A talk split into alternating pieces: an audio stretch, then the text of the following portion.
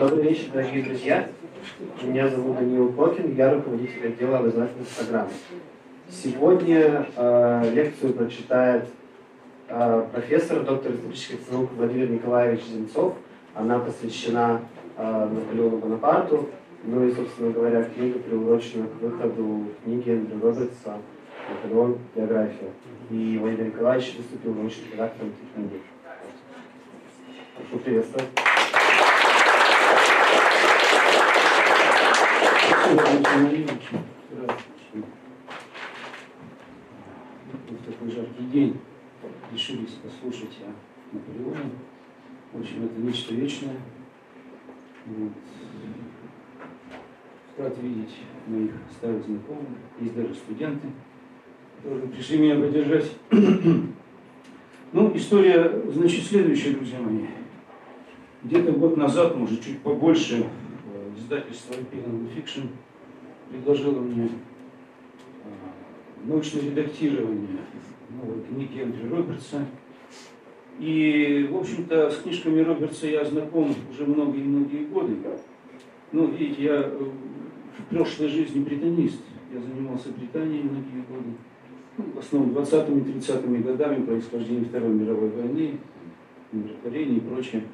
И книжки, которые я читал, это были книжки, посвященные там, Черчиллю, Чемберлену, Гитлеру. И Робертс, он достаточно так плодотворно на этой ниве тогда процветал. И я вначале был очень удивлен в прошлом году, что, оказывается, Робертс уже на Наполеона подсел. Я вначале возмутился, потому что не надо, так сказать, замахиваться на святое, если ты занимаешься, там, я забыл, что я такой, примерно как Робертс, да, а, значит, если ты занимаешься межвоенным временем, значит, оставайся да, там. Ну, в конечном итоге, когда я получил э, уже рукопись, э, перевод, э, знаете, книжка мне в целом понравилась, написана легко. Перевод очень хороший, очень хороший перевод. Вот, и он редактуру уже прошел. Я все-таки решился. Книжка толстая. Ну, месяца три, наверное, у меня ушло на научное редактирование. Но самое главное, наверное, это э, сюжеты, посвященные э, войнам с Россией Наполеона. Здесь, конечно, Эндрю Робертс, он, да, русской литературы, конечно, не знает. Многие вещи тоже для него а, совершенно неведомы. Вот. Ну, а остальные сюжеты там уже было, конечно, легче. легче. И в 22 году Робертс стал членом Палаты лордов. Это хороший друг Бориса Джонсона. Значит, человек, который имеет многочисленные связи, когда я начал знакомиться с тем, какие места сражений он посетил, ну, места сражений Наполеона, где он только не побывал вообще-то, да. И знаете, э, когда я связался со своими коллегами, значит, историками Британии, есть у меня несколько хороших знакомых. К сожалению, сейчас вы знаете, что ситуация немножко, даже очень значительно стала меняться, но мы контакты поддерживаем.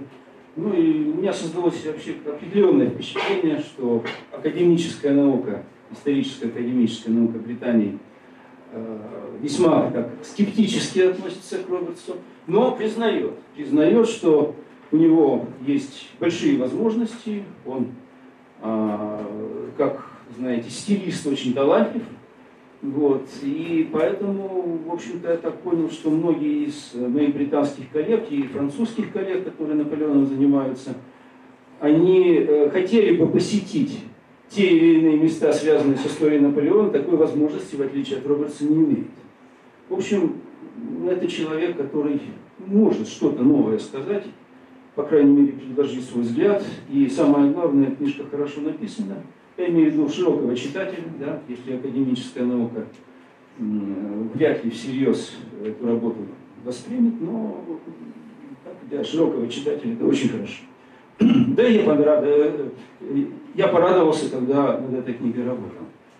Ну, это присказка. И когда Alpina Nonfiction э, сообщила мне, что Книга наконец-то издана, и она будет представлена на книжном фестивале «Красная площадь», который ежегодно бывает и предложила мне туда поехать и рассказать об этой книжке. Вот. Э, я понял, что, наверное, это стоит сделать. Э, тем более, ну, видите, нам, провинциалам, сейчас редко удается вырваться. Если, не знаю, там, с 12 -го года, наверное, ну, а если я был британистом, то значительно раньше другими темами занимался. И ежегодно вот э, те, кто занимается, скажем, эпохой наполеоновских войн, Э, есть круг таких людей в нашей стране, которые ежегодно по несколько раз работали во французских архивах, э, британских архивах, французских, э, значит, австрийских и так дальше, и так дальше. То есть это были времена, когда действительно мы смогли прикоснуться вот к подлинным документам, подлинным документам той эпохи. Вот. И, общем, публика там на этом книжном фестивале была, конечно, специфическая, я бы сказал так. Лекция состоялась, было страшно холодно. Вот. Но, слава богу, несколько моих коллег, историков, которые тоже, как я, занимаются наполеоновской эпохой, пришли меня поддержать. И это как бы сгладило общее впечатление от э, того, что было. Э, ну, я не знаю, вряд ли Гандреровец узнал, что на Красной площади рассказали его книжки. Вот, хотя, конечно, он знает, что она издана сейчас на русском языке, да на каких языках она уже только не издана, если не пришло. Вот. Э, ну, а Альпина Фикшн, предложив мне выступить, согласилась с тем, что э, я все-таки э, предпочел не просто рассказать о Наполеоне, смысла никакого нет, тем более, что у нас есть своя отечественная традиция – связанная с биографией Наполеона и изучением этой личности и его деяний. Я об этом еще скажу. Э, наверное, все-таки более актуальная проблематика другая, э, связанная с нашей страной, Наполеон и Россия. Ну и вот в каком-то смысле эту самую лекцию, да, прочитанную сколько там, месяц назад да, на Красной площади, я предложил и Ельцин-центру, в магазине Петровский, куда я часто захожу, где у меня много друзей, вот, и где продаются мои книжки время от времени, вот, тоже связанные с Наполеоном. Вот, и я очень благодарен за это приглашение, спасибо, и рад, что мы сегодня с вами встретились. А, так вот, давайте пойдем по порядочку. Да, вот это известный портрет ну, портрет какой это. Э, это работа Верещагина, Василия Верещагина, замечательного русского художника. Вы знаете, у него есть серия работ, посвященная 12 году. И вот есть такой своеобразный портрет, правда, Наполеон на себя не очень похож, да? Ну, это и не важно. Верещагин это прекрасно знал. Э, но вот, э, видите, польская шуба, да, в которой Наполеон был, ну, примерно такая же шуба, в которой Наполеон был во время отступления, вот, с бранденбурами золочеными, Э, не бритый. Ну, вообще-то тогда э, во многих армиях мира, в том числе и в нашей, э, нужно было солдату бриться через двое суток на третий. То есть все равно не щетина отрастала. Ну а в походе вы понимаете, какое тут бритье. Тем более представьте условия отступления из России, там, не знаю, конец октября или ноябрь месяц, да, и у Наполеона тоже, видите, щетинка. Ну вот таким он, наверное, и выглядел. Выглядел, когда он покидал нашу страну, Наполеон и Россия. Э, да, Альпина Фикшн тогда предложила мне э, прочитать лекцию э, за, дай бог памяти, то ли 30, то ли 35 минут. Вот, причем вы понимаете, что такие сложные вопросы, связанные с Наполеоном и Россией, за это время невозможно, но я попытался это сделать.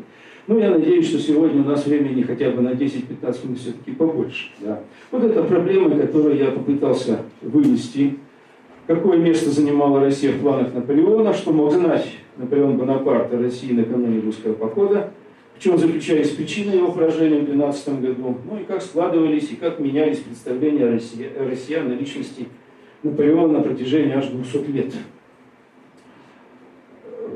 Я бы хотел начать сначала, да, 15 августа 769 года на острове Корсика – остров уже тогда был французский, родился мальчик, которого назвали Наполеона.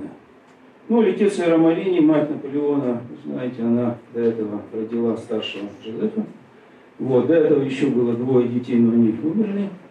И вот мне хотелось понять, да, я, я на Курсике бывал неоднократно, и, конечно, остро впечатляет.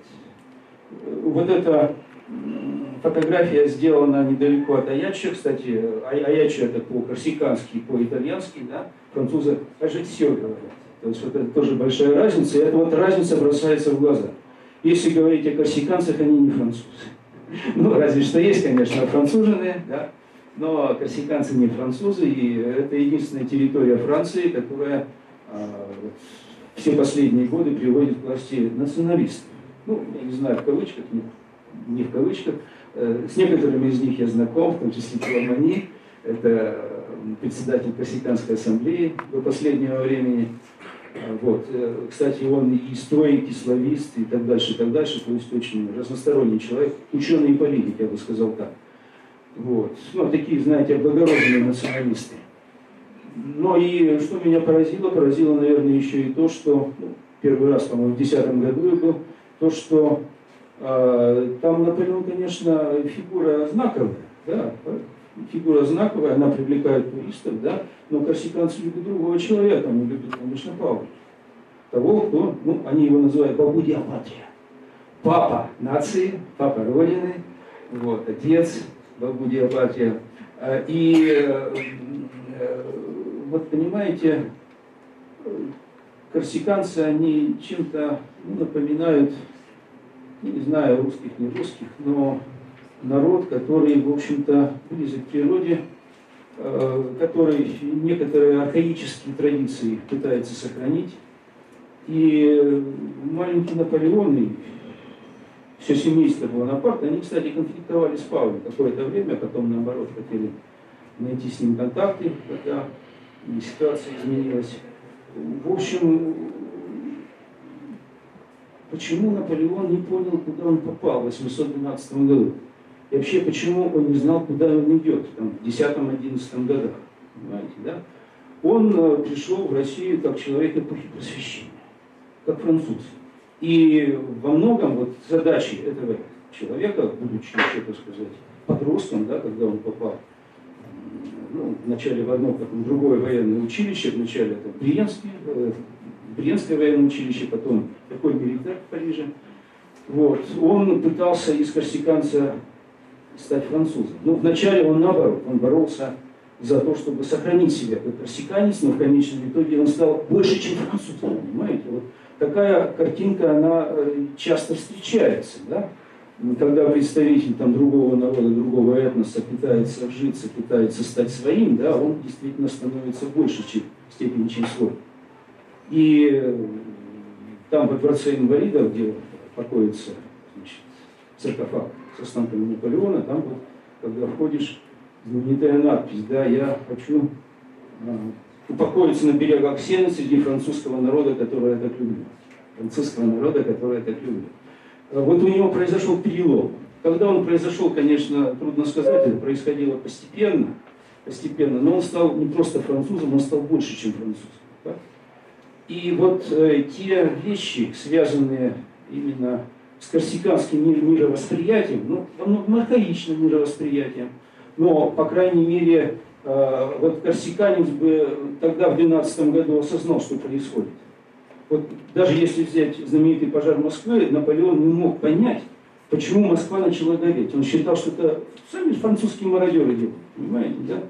Э, через трое суток он наконец осознал, что это русские поджигают, да?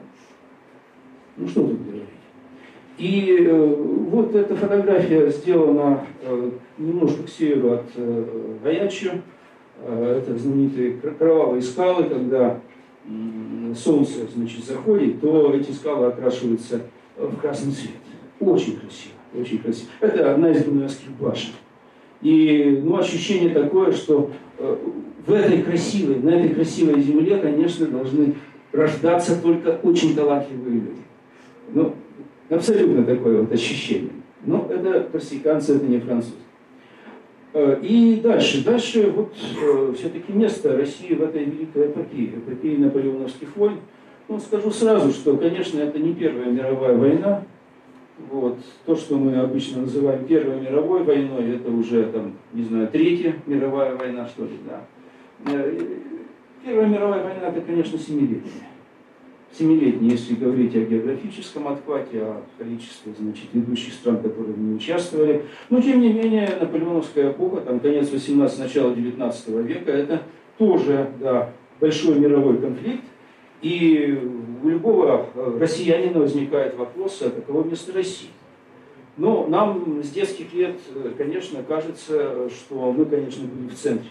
В центре вообще большой мировой политики, все крутилось вокруг нас. Ну и там в нашей российской истории нередко так и подается. Ну, в принципе, это, это естественно. Для меня вообще эта эпоха с чего началась? Ну, конечно, с Бородино. Вот, когда я был таким маленьким, да, и приходили соседи, да, мне ставили табуретку, да, я читал Бородино, Французию отдана. Ну, с этого все начинается. Ну а потом, потом, когда ты начинаешь все-таки более критически многие вещи воспринимать, ты начинаешь осознавать, что мир очень большой. Мир очень большой. И поэтому нередко бывает так, что, конечно, Россия только косвенным образом является участником тех или иных больших мировых процессов. Так вот, э, в свое время Дэвид Чандлер, я считаю, ну, для британской историографии, и не только для британской, это великий историк. Я с ним был многие годы знаком и очень ему благодарен его памяти. Это был настоящий исследователь, очень добрый старик очень добрый.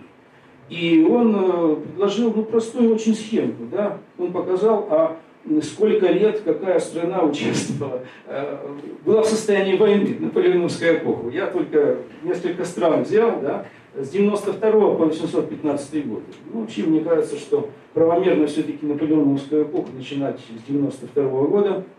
Там мы обычно говорили революционные войны, да, наполеоновские. Нет, ну, наполеоновские войны, да, с 92 года и по 15 год. Ну, где-нибудь по ноябрь месяц, когда второй Парижский договор будет подписан.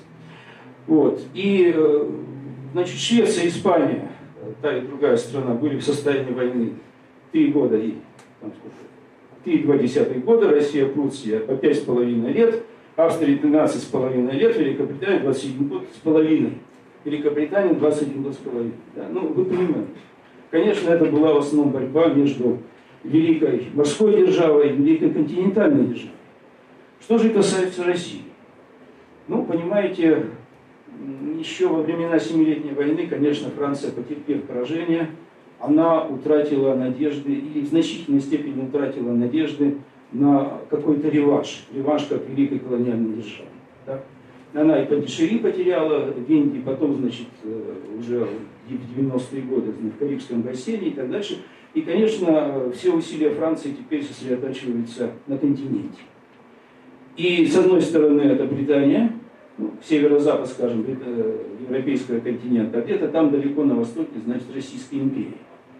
Ну, в общем, если взять в совокупности силы Британии и России, конечно, они превосходили силы Франции.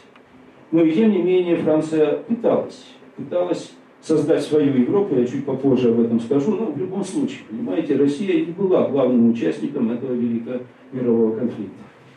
И если мы вспомним, что были времена, когда Россия была союзницей Франции, да, после Тильзитского мира, например, то мы начинаем понимать, что ну, не все так просто. Так сказать, мир на две категории, так сказать, на черное и белое не делился, и Россия тоже, исходя из своих собственных интересов, она то сближалась с Францией, то наоборот становилась противником Франции или пыталась занять какую-то позицию нейтралитета. А, ну вот великий европейский проект Наполеона, о котором многие вспоминали, особенно когда стала появляться новая Европа, я имею в виду уже после Второй мировой войны, кстати, два француза, Моне и Шуман, были главными идеологами этого нового проекта, который сейчас, вы знаете, переживает тяжелые времена. Ну, я не сторонник того, чтобы радоваться, скорее наоборот, но факт есть факт. Так, так вот, что касается, э, значит, и Франции, наполеоновского проекта «Единая Европа» вместо России в этой Единой Европе, то здесь, на мой взгляд, картинка следующая. Вот э, слева сверху э, обложка книжки Стюарда Вульфа. Это самое начало 90-х годов.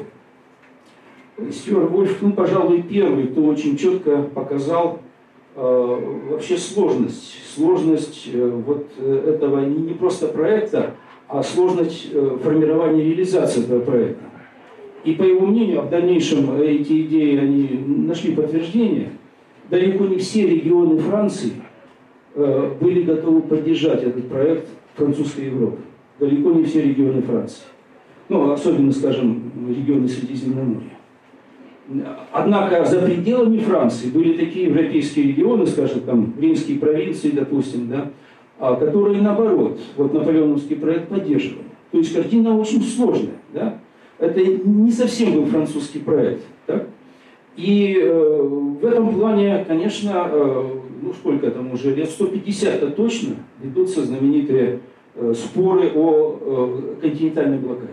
Ну, вы знаете, что традиционно континентальная блокада называется как э, чуть ли не главная, там, ну, экономическая, по крайней мере, причина войны 12 -го года, войны между Россией и Францией. Вот. Ну, дескать, Наполеон заставил Россию присоединиться к блокаде, возникли там экономические трудности, с Англией отношения пришлось сворачивать и прочее. Все, конечно, было гораздо сложнее. Иногда удивляешься, сегодня появляются э, люди, которые вдруг открывают Америку, да, они вдруг осознают, что континентальная блокада такое было сложное явление, так историки 150 лет уже спорят.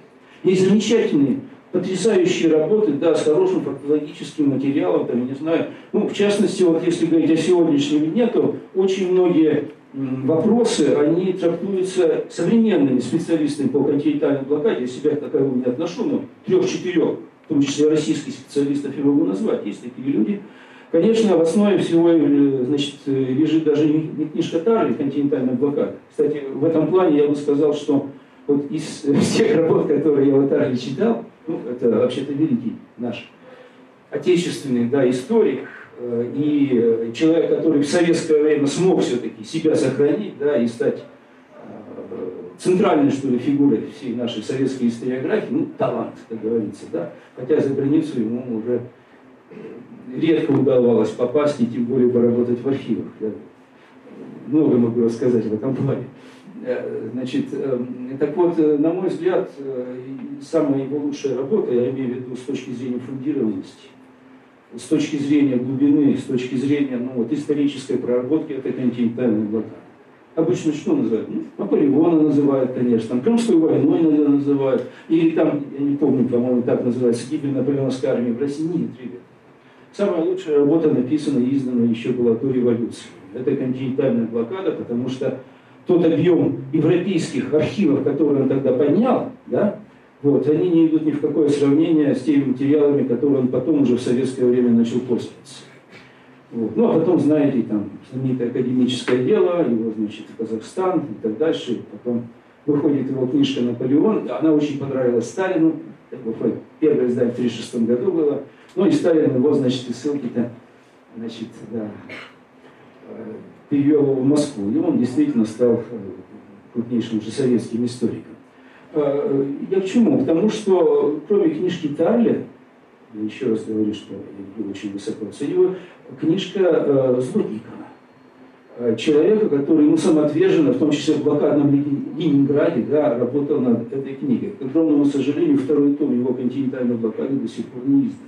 Он в рукописи лежит, но не знаю, наверное, надо все-таки Конечно, сегодня э, историческая наука ушла уже дальше, но тем не менее, вот как бы такой библиографический факт, это, наверное, несложно сделать. Можно было, конечно, второй том Злотникова издать. Так что книжка Злотникова сегодня это э, вот э, та точка и та основа, э, вокруг которой продолжают крутиться дискуссии среди историков в отношении континентального блокады. Ну, вы уже поняли, наверное что континентальная блокада имела не только негативные последствия для России, но и позитивные последствия. Да? И определенные дивиденды Россия получила. Вот. Поэтому, когда мы говорим о причинах войны 2012 года, вряд ли стоит называть только континентальную блокаду. Здесь был э, целый ряд причин, которые привел к нашей войне. Но я более, так сказать, комментировать не буду. Э, хотя много интересного. Вот, ну, все-таки еще скажу. Вот, э, Наполеоновский апокриф – это начало 30-х годов 19 века. Э, знаменитый, значит, э, Шато, сын майора французской армии, убитого на дуэли. А он создал, я бы сказал, ну, картинку альтернативной истории. Что могло бы быть, если бы? Да? И он довел изложение событий, дай бог памяти, 1832 года или 30 года. Наполеон не умер. Не умер на острове Святой Елены, значит, он там смог все-таки дальнейшем восстановить э, свои силы после русской кампании. И в конечном итоге, когда Наполеон умирает, мир оказывается объединенным. объединенным. И э, азиатский мир тоже, значит, и э, латиноамериканский, там был всеамериканский конгресс, значит, в Панаме, и латиноамериканцы сказали, ладно, мы признаем Наполеона верховным правителем и так дальше, и так дальше. Знаете, так за, забавно эту книжку значит, читать, но это вот э, из серии альтернативной истории. Я бы даже сказал, что э, Жафруа Шато – это вот первый альтернативщик. Да? Первый альтернативщик. И он, конечно, ставит проблему о единой Европе Наполеона. Очень интересно ставит, э, есть над чем подумать. Э, кстати, еще один своеобразный альтернативщик уже ну, недавнего прошлого, это бывший президент Франции, к сожалению, ушедший из жизни там несколько лет назад, это Жескар Дестен.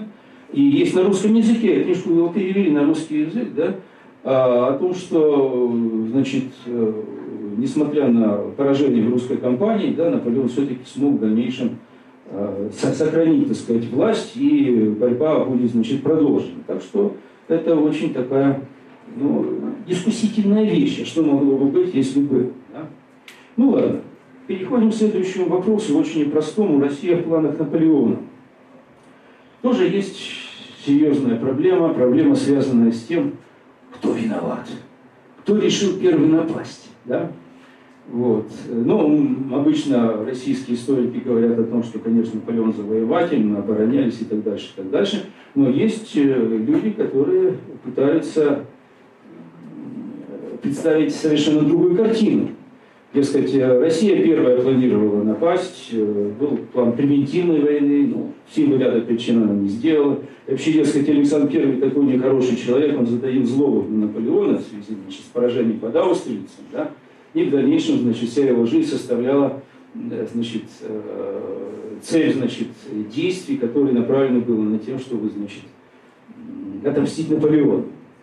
Вот. Ну, вещи, конечно, спорные вещи спорные. Так вот, все-таки, когда э, Наполеон решился на войну с Россией, есть ли какие-то свидетельства об этом, да?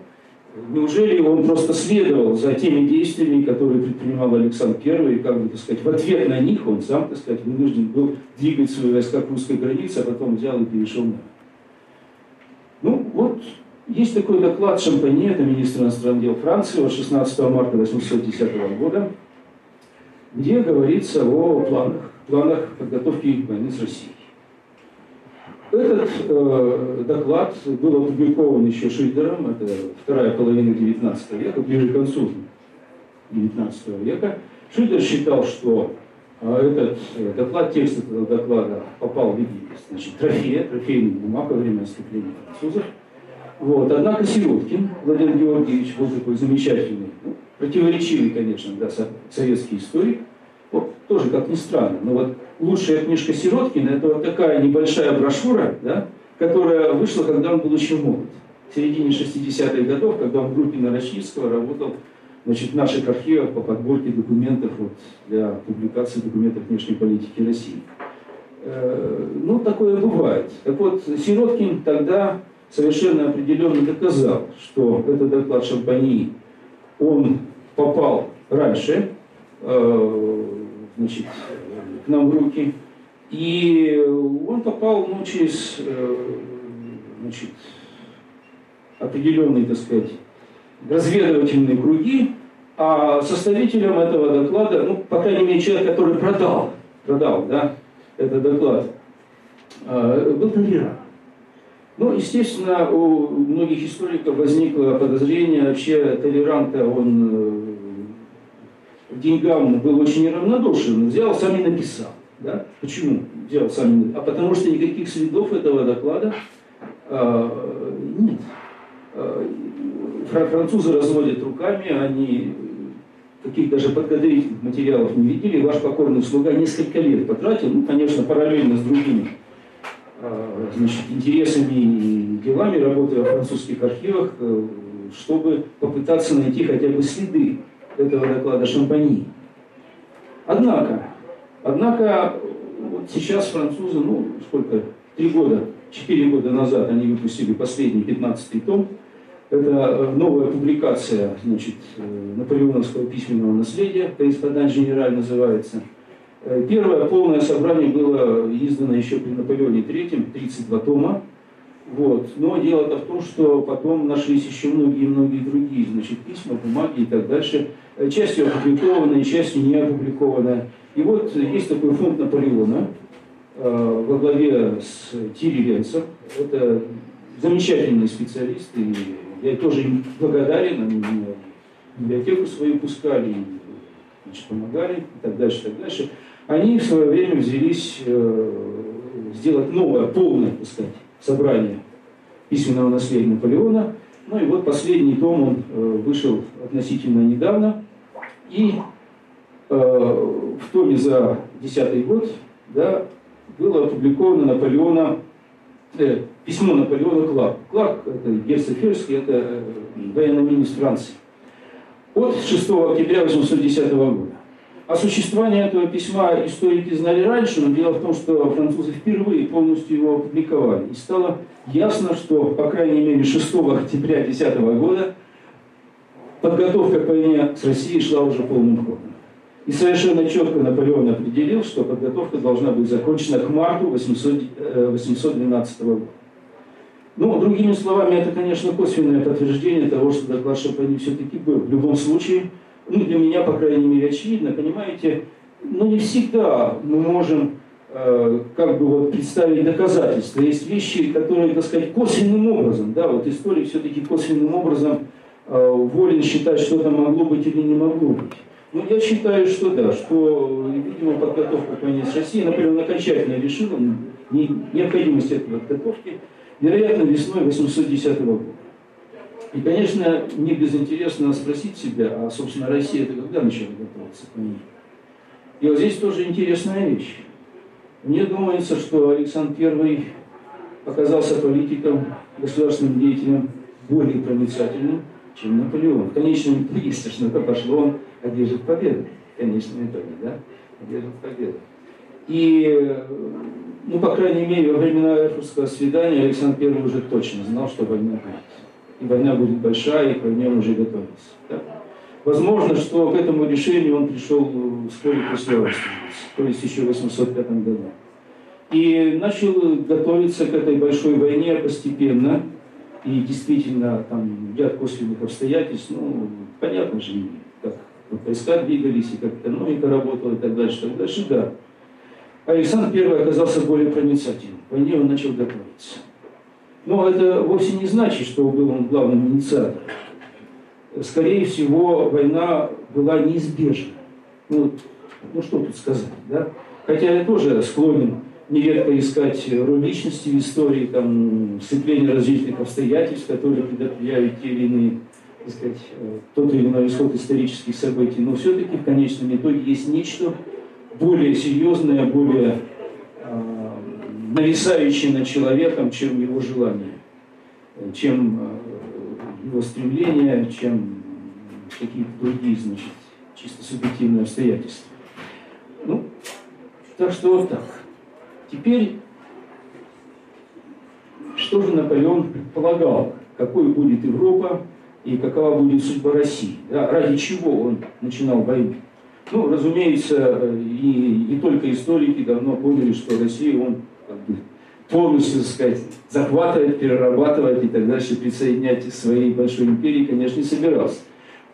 Присоединить к империи можно было ведь по-разному. Это не обязательно аннексия, да, это, это значит, какое-то косвенное влияние в той или иной значит, стране. Там, я сейчас на этом останавливаться не буду. Есть несколько а, таких, я бы сказал, концепций, да, предложенных, ну, прежде всего, французскими историками, особенно Тюларом, это один из самых крупных французских специалистов по наполеоновской эпохе до сегодняшнего дня, а, которые, ну, так последовательно, это не, эти несколько планов и эволюцию этих планов Наполеона, а, они, значит, рассматривают.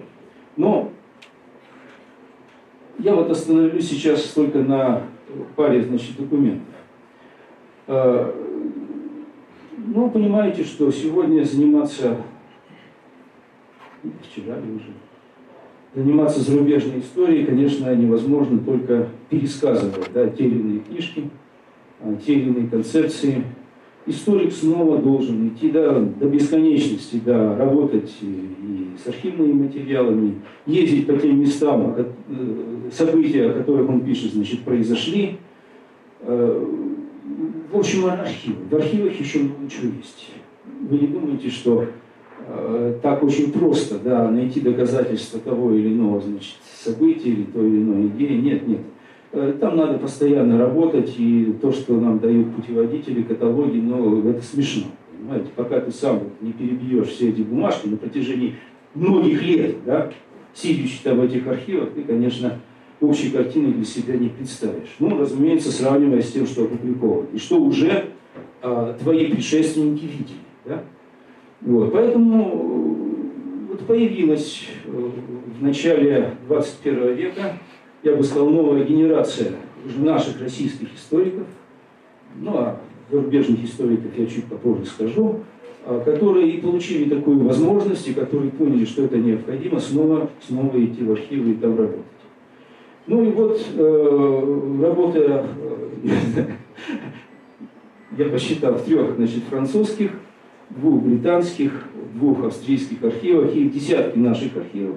Самое тяжелое, ребята, к сожалению, в наших архивах, конечно, работать. Вот как вспомнишь иногда, я о каждом архиве могу вам рассказать истории. Да?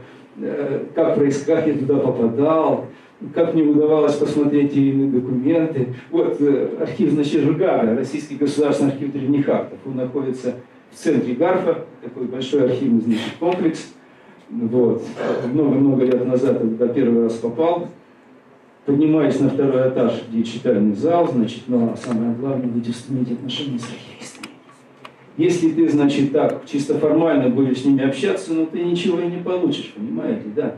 Тебя будут отсылать там через неделю, приходить через две недели, через месяц и так дальше, и так дальше. Или там э, в Иргве есть замечательный военно-исторический архив, да, в Москве, но там работает тоже страшно тяжело специально однажды приехал в Москву, думаю, «Э, посмотрю микрофильм, ну уж микрофильмы там не дадут.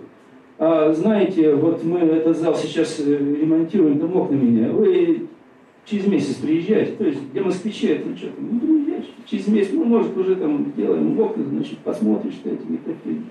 Ну, короче, кошмар, да. Ну, поднимаюсь на второй этаж, значит, бригада, смотрю объявление, отдам котиков хорошие руки. Ну, я сам котиков люблю, значит, все понял. Подхожу, значит, к стойке читального зала, смотрю, там котики на бумажке, значит, уже там э, газетка, значит, разложена. Все, значит, установил отношения, значит, с работницей читального зала. Но на следующий день я уже имел то, что мне нужно, смотрел уже документы.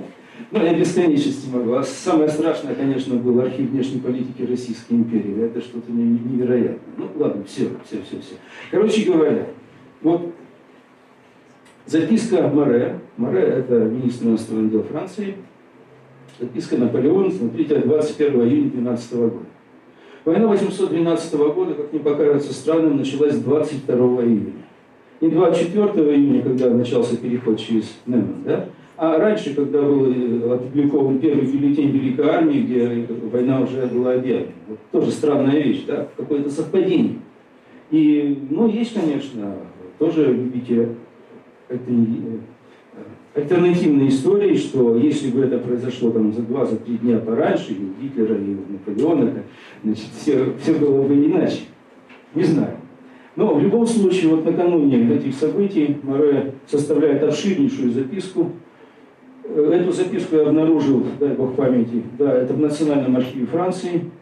Э, обширная записка, во многом под диктовку Наполеона она сделана. Ну и видно, что, по крайней мере, все основные идеи Наполеон Море, значит, предложил. Да? И потом сам же Наполеон не раз к этой записке обращался, прямо вот кусочками, да, он использовал пропагандистских соображениях. К вопросу, ну там описывается, так, место России э, в Европе уже после окончания войны между Россией и Францией. В общем, место нам было уготовано, я бы сказал, не самое лучшее. Не самое лучшее. Мы должны были из этой единой Европы быть вытеснены. Ну, что есть, то есть. что есть. Я не идеализирую Наполеона, хотя я не восхищаюсь, но вот это так. А, и еще один документ, я вот, видимо, не случайно упомянут Ждада, Российский государственный архив древних актов, там я нашел э, записку поверенного дела Франции Лефигюра, которая попала в наши руки уже в 2013 году, и снова прокручивается этот сюжет о месте России, значит, в Европе. В общем, нам была уготована судьба третьеразрядной державы. Э, территориальные перемены могли бы быть произведены, возможно, возможно, э, но незначительные. Наполеон был достаточно мудр с тем, чтобы вот э, не создавать себе новых врагов и не закладывать, так сказать, на будущее этот конфликт. Но и тем не менее перспективы для России как крупной европейской державы были весьма весьма сомнительные в этом плане. Вот еще один сюжет, тоже Россия в планах Наполеона, польский вопрос. Э, знаете, для того, чтобы понимать те или иные проблемы, конечно, надо обращаться к людям, которые там живут, которые сами являются либо поляками, либо людьми, которые, в общем-то, крутятся Э, в этой центральной Европе. И надо, наконец, самому туда ехать. Еще лучше, если там пожить. Да? Еще лучше, если ты начнешь говорить по, там, по-литовски, значит, по-польски, значит, и так дальше. И, конечно, э, в этом плане я обращаюсь э, к работам моих коллег, коллег из Центральной Европы. И ну, кто-то уже ушел из жизни. Это вот был такой замечательный польский историк Анджей Неуважный Э, это просто чудо. Он говорил на всех европейских языках. Он говорил на русском, как мы с вами, понимаете? Да, действительно был человек мира. Энтузиаст. Вот. И у него есть ряд прекрасных работ. Он все-таки вот оставил нам, слава Богу, в том числе и мы с Наполеоном, вот внизу подложка этой книги. Э, есть э, замечательные исследования Дариуша Наврата, а, значит, о польском вопросе в начале, в начале 19 века. И есть ряд работ э, украинского историка а, Вадима Ададурова. Причем это было непросто. Он одну из своих работ, я считаю, одну из самых лучших работ, он издал на русском языке несколько лет назад. Но это еще, конечно, до известных событий все было. Да? Вот Вадим Ададуров. И, ну, понимаете, э, это люди, которые знают этот регион, которые знают архивы, вот, ну, в том, в том числе и архивы западноевропейские, и, и наши архивы хорошо знают.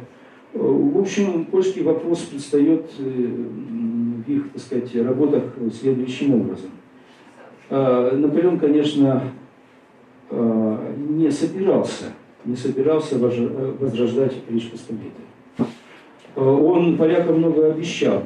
Ну, как обещал? Он намеки давал, да? Намеки. Вызывал энтузиазм, да? И, дескать, ребята, вот будущее вашей страны в ваших собственных руках. Да? Ну, а дальше, дальше, если бы Александр Первый, ну, тогда, допустим, там, в июле месяце 12 года или в августе 12 года согласился бы начать переговоры, то польский вопрос стал бы, конечно, для Наполеона разменной монетой. То есть всерьез относиться к стремлению Наполеона возрождать и жечь Посполиту, да, от может до может, но это нет, это не серьезно, сами поляки. Я имею в виду э, историков, честных историков, да, э, профессиональных историков, они очень хорошо знают, э, так сказать, суть политики Наполеона в польском вопросе. Э, кстати, вот справа это один из тоже известных персонажей событий 12 года, это Сокольницкий. Он возглавлял э, военную разведку Наполеона э, во время русского похода, правда, до, э, до Москвы, потому что ну, поляки, они любили, так сказать, ну, они и сами многое фантазировали, да, но они предлагали Наполеону сведения, которые не всегда отражали действительность. Вот, поэтому Наполеон очень быстро понял, что доверять сведениям от э, поляков, в том числе от польских разведчиков, ну, разные разведчики были, не будем на этом останавливаться. Э, есть замечательная работа Виктора Михайловича Безотосного, да, вот, разведка в 1812 году, он наполеоновскую разведку рассмотрел и, значит, нашу разведку. Книжка очень ценная, хотя она вышла очень-очень давно. Вообще Виктор Михайлович Безотосный, пожалуй, это наиболее крупный знаток, специалист по событиям 812 года. На сегодняшний день э, с его эрудицией, с его знаниями э, вряд ли кто-то может сравниться. Э, да, и самое главное, он был главным редактором двух мощных энциклопедий. Это очень большой труд, это очень все тяжело делается. Одна энциклопедия «Отечественная война 12 года», 2004 год, и вторая трехтомник, значит, Отечественная война 12 года, заграничные и освободительные походы русской армии, э, значит, это, дай бог памяти, 2013 года. А, так вот, э, значит, Наполеон после Бородина, ближе уже к Москве, он перестал доверять тем сведениям, которые поляки ему поставляли, он организовал второй, так сказать, бюро, второе бюро в разведке, и постепенно Сокольницкого начал оттеснять. Ну, а Сокольницкий, кстати, вот здесь интересная работа Наполеонида, да, называется. Это Вадим Ададуров в свое время такую книжку выпустил. Это известный проект, представленный Сокольницким, а, о том, что после поражения России нужно создать новое государство под названием Наполеонида. Государство, которое России будет враждебно, и которое будет составлять, значит, из крымских татар и значит, э, казаков. Э, донских казаков, которые тоже якобы, значит, да, московитов терпеть не могут. И вот, значит, такое новое государство, там будет, значит, э, французское, значит, право, реализованный кодекс Наполеона, значит, оно будет ориентировано на Европу, но одновременно оно будет, так сказать, хорошим заслоном против московитов. Но это дичь, конечно, полная. Наполеон э, всерьез этот проект не принял. Э, но вот это то, что ему польские советчики предлагали. Э, я эти документы потом, уже позже выхода книжки, значит, Вододурова находил во французских архивах. Очень интересно. Там еще много чего, значит, можно найти и много чего можно описать. Ну ладно, вот выводы. Выводы, по крайней мере, по этому сюжету. Война 12 года была составной частью глобального мирового конфликта, в центре которого лежала борьба Англии и Франции. После того, как борьба оказалась сосредоточена на континенте, Россия с неизбежностью втянулась в этот конфликт, и Терезит не мог примирить интересы России и Франции. Осознание неизбежности столкновения двух держав Александр I осознал ранее Наполеона и начал планомерную подготовку к большой войне. Наполеон же понял неизбежность войны весной 810 года. В Петербурге не исключали нанесение превентивного удара переходом границ герцогства Варшавского, но настроение поляков, ну там целый ряд других обстоятельств, не буду останавливаться, заставили от этого отказаться. И Наполеону оставалось только начать военные действия первым. Вот так выглядит, выглядит ход событий, вообще весь расклад да, на основе э, данных современной исторической науки. Каковы были силы сторон? Но иногда нас, историков, упрекают, в том числе военных историков, Э, я отношусь себя к военным историкам и счастлив этому. Вот, и Александр Вячеславович Юлянов вот здесь, э, Андрей Валерьевич, да, Ямзин, ну вот, сказать, это все военно-исторический клуб «Горный щит». Вот. И мы-то военные историки хорошо понимаем. Когда от нас требуют, дайте нам точные цифры, сколько там было и какие были потери, ну это смешно. Когда ты начинаешь э, разбирать годами вот эти ворохи бумаг, понимаете, да? Там эти реляции, причем ты же представляешь, что делает полковник после сражения, да, как он там это, э, что указывает, потом сколько разбежалось народу, которые потом пришли, стали строй, да, и так дальше, и так дальше. И ты начинаешь понимать, что это э, установить точную цифру там потерь, численности, это в принципе невозможно. Примерно, примерно. Что примерно? Примерно ну, по списку я опираюсь на Шамбре, как, как ни странно. Вот книжка Шамбре, вышедшая первый раз еще в 20-е годы 19 века, он участник похода в Россию, он имел доступ уже к архивам военного министерства, и эта цифра подтверждается, ну, более или менее, да, 647 тысяч, в строю 620 тысяч человек. Так? А через границу в первом эшелоне, то есть вот июль, начало июля 2012 года в составе первого эшелона перешло границу 448 тысяч человек. Что касается русских армий, то я опираюсь на данные, которые в конечном итоге суммировал безотосно. Получается, что на западном направлении у нас было до 320 тысяч человек. Ну, понятно, у французов значительный перевес. Но, понимаете, не абсолютный перевес. Да? И поэтому, разумеется, те задачи, которые Наполеон изначально ставил перед собой, а именно разбить русских там, в двух-трех сражениях там, недалеко от границы, да, ему, да, ему реализовать не удалось. Тем более что, и вот дальше мы смотрим. Тем более, что вот если обратиться к плану сторон, то картинка вырисовывается следующей. Ну, в отношении Наполеона, в принципе, вот нет уже сегодня, да давно уже нет никаких сомнений, все документы это подтверждают, да, что, конечно, Наполеон далеко вглубь России углубляться не собирался. Тем более идти на Москву, там, на Петербург. Он полагал, исходя из прежнего своего опыта, что там в паре сражений далеко от границы русские все-таки отступать не будут, они примут сражения, я их разобью. Вот. Ну, а, а дальше уже начнутся переговоры, и там мы полюбовно этот вопрос решим. Да? А вот в отношении русской армии, русского командования, это старая проблема впереди планы, понимаете? Если там искать в архивах, что вот такой план подписан Александром Первым, все, да, да нет. В любом генеральном штабе есть э, документы, планы, на, ну, фактически на все случаи жизни, понимаете, да? И э, это большая наивность, когда ты полагаешь, что там вот сейчас ты в архиве пороешься и, и найдешь эту бумажку. Нет, надо все сопоставлять, сравнивать и так дальше, и так дальше. Э, в общем, такого единого плана не было судя по всему, не было. Но, но здесь я безотносным совершенно согласен.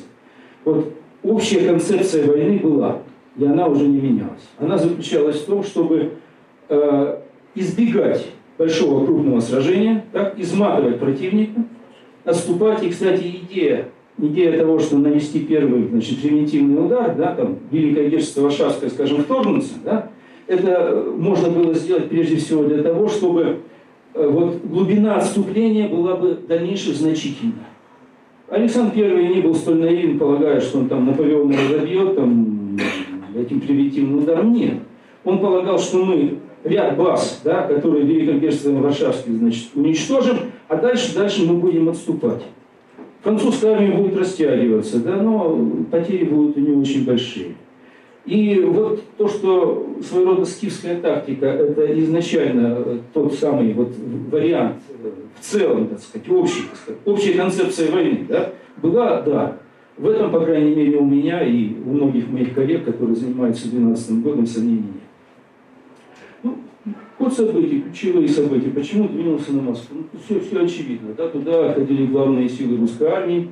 Наполеон надеялся на психологическое воздействие на Европу, все-таки вторая русская столица, да, ну и давление времени, скорее, скорее, скорее. Ну, Наполеон не был наивен, и здесь я упустил один очень важный момент, может быть, даже, ну, для меня, по крайней мере, э, ключевой момент. Да.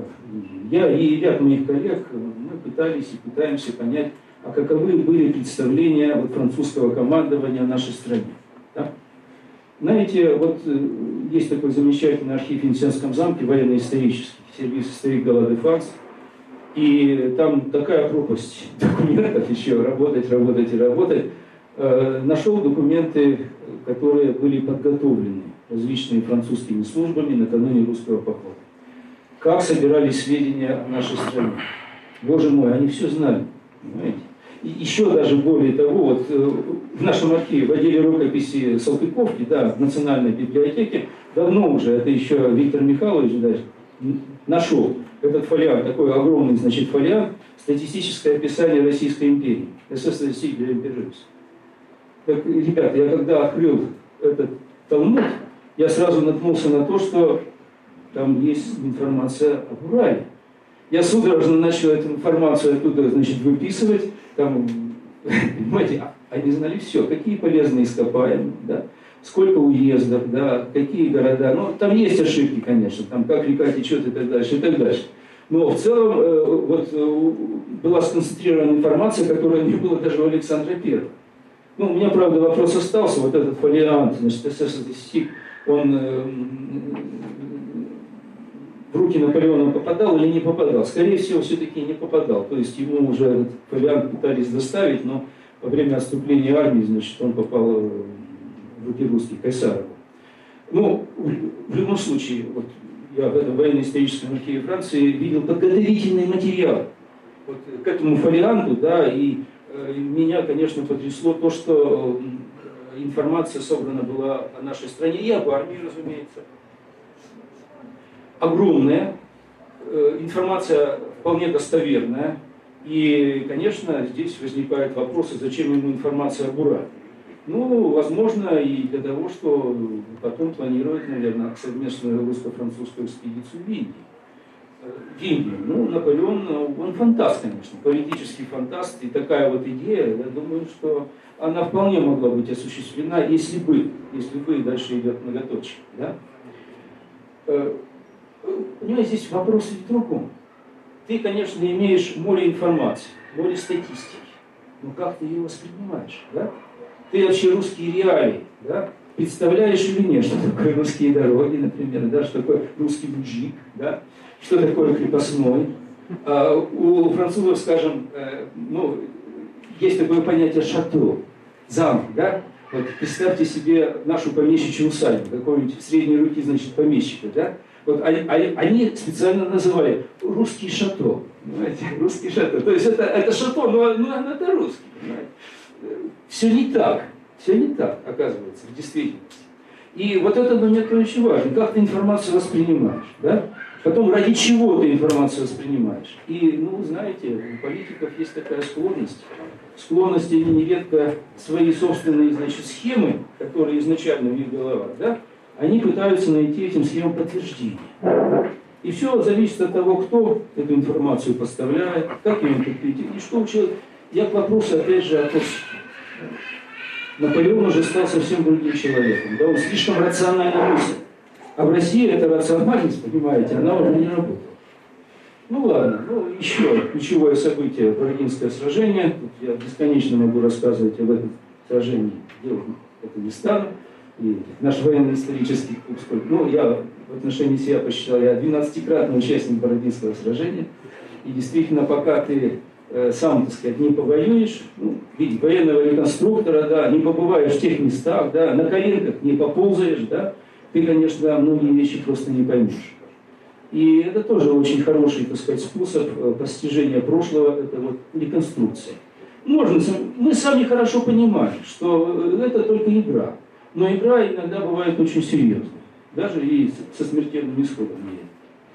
Э, так что в отношении Бородина, сколько я не бился, но вот только такие цифры я сегодня могу назвать. Ну, кстати, докторская у меня была посвящена этому сражению.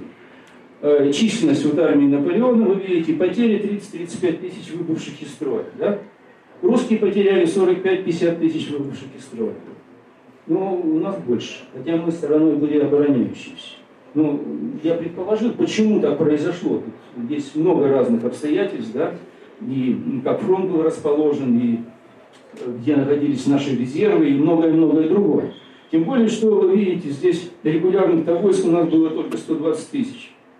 Наполеон привел под Бородино лучших солдат, вы представляете, через всю Европу пройти, да, через половину России пройти, да, молодняк всякий, значит, он все там сгинул, да, это лучшие солдаты остались. У нас 120 тысяч регулярных войск, казаков 8 тысяч, ну это регулярная кавалерия. Рейд Платова Уваров, ну сегодня он кроме улыбки ничего не вызывает. Понимаете, Уваров, да. Платов, кстати говоря, Платов, э, он с утра вываливался из седла, и в этом рейде он не, не участвовал. Ну, вот так вот, да.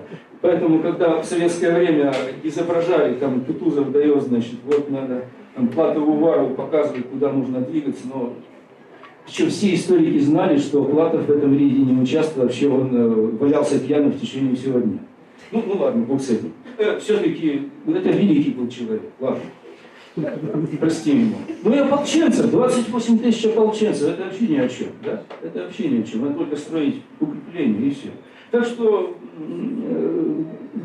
выбывших из. Дело в том, что потом еще часть вернулась. Ну, молодые рекруты, они разбежались просто-напросто.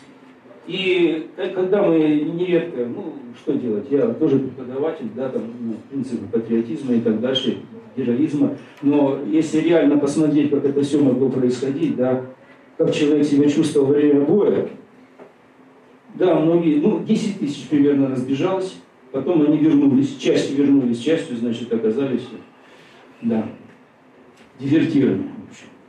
Э, московский пожар, но этому тоже я посвятил много лет, и я бесконечно могу рассказывать, как я это все постигал.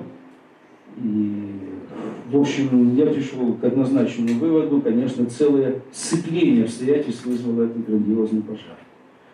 Деревянный город, который остался без населения. Ну, там было примерно, ну, сейчас точно скажу, где-то 180 тысяч, осталось 10-15, кто остался? Люди не остались которые ну, а сейчас мы пограбим, мы пограбим, да? Или там, не знаю, доставили дворовых, чтобы они стерегли, значит, барское добро. Вот, или остались люди, которые не могли выехать. Ну, разные обстоятельства были, ну, скажем, отец или мать больные, да, все, куда? Вот э, они остались. Таких случаев было тоже очень много. Но в, в любом случае, конечно, были и поджоги. Поджоги организованные ростовчины.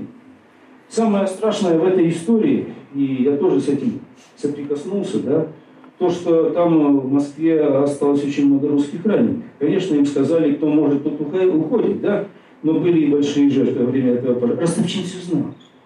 И поэтому, когда есть, сегодня тоже находятся такие ребята, которые, это великий патриот, там он поджег, ребята, но извините меня, Э, если там у человека, кроме его, значит, э, хибары больше ничего нет, да, и она будет сожжена, да, или там вот эти старики остались, да, или там раненые лежат. Ну, я пытался просчитать по всем госпиталям, сколько их там было, да. Ну, конечно, есть э, цифры фантастические, я подтверждения нашел, там до 22,5 тысяч, это не так, конечно. По моим подсчетам, от 7 до, до 8 тысяч погибло русских раненых, оставленных в Москве. Поэтому, не знаю, Ростовчин, да еще он перед отъездом, значит, убил Михаила Верещагина, тоже, так сказать, э, совершенно подлый поступок, ну, ну вот так. В общем, друзья мои, э, это трагедия. Вообще вся, любая война – это большая трагедия. Да? Когда даже, так сказать, не на поле боя, но вот ты пытаешься это все понять и реконструировать, ты, ты поражаешься количеству человеческих трагедий и последствий вот этой катастрофы ну, в том числе вот московский пожар. А что касается французов, ну, я не думаю, что, ну, что они совсем сумасшедшие, они как раз ждали вхождения в Москву, чтобы поживиться тем, что там есть. Они тоже были все измучены, да? Вот. Зачем им вообще это поджигать? Ну, там, возможно, там из мародерских соображений что-то было, но существенной роли не играло. А, партизанская война, ну, тоже своего рода миф, да, потому что крестьян, партизан было очень немного, и мой замечательный товарищ, э, ушедший из жизни, к сожалению, в прошлом году, Андрей Иванович Попов, прекрасный знаток 12 -го года, и вообще он, его труды оставляются, конечно. Он бывший айтишник, и для него, так сказать, он один из первых вот, нашего поколения начал обращаться к зарубежным источникам, к зарубежной литературе, в том числе вот Немецкая готика, скажем, для него это все было очень просто.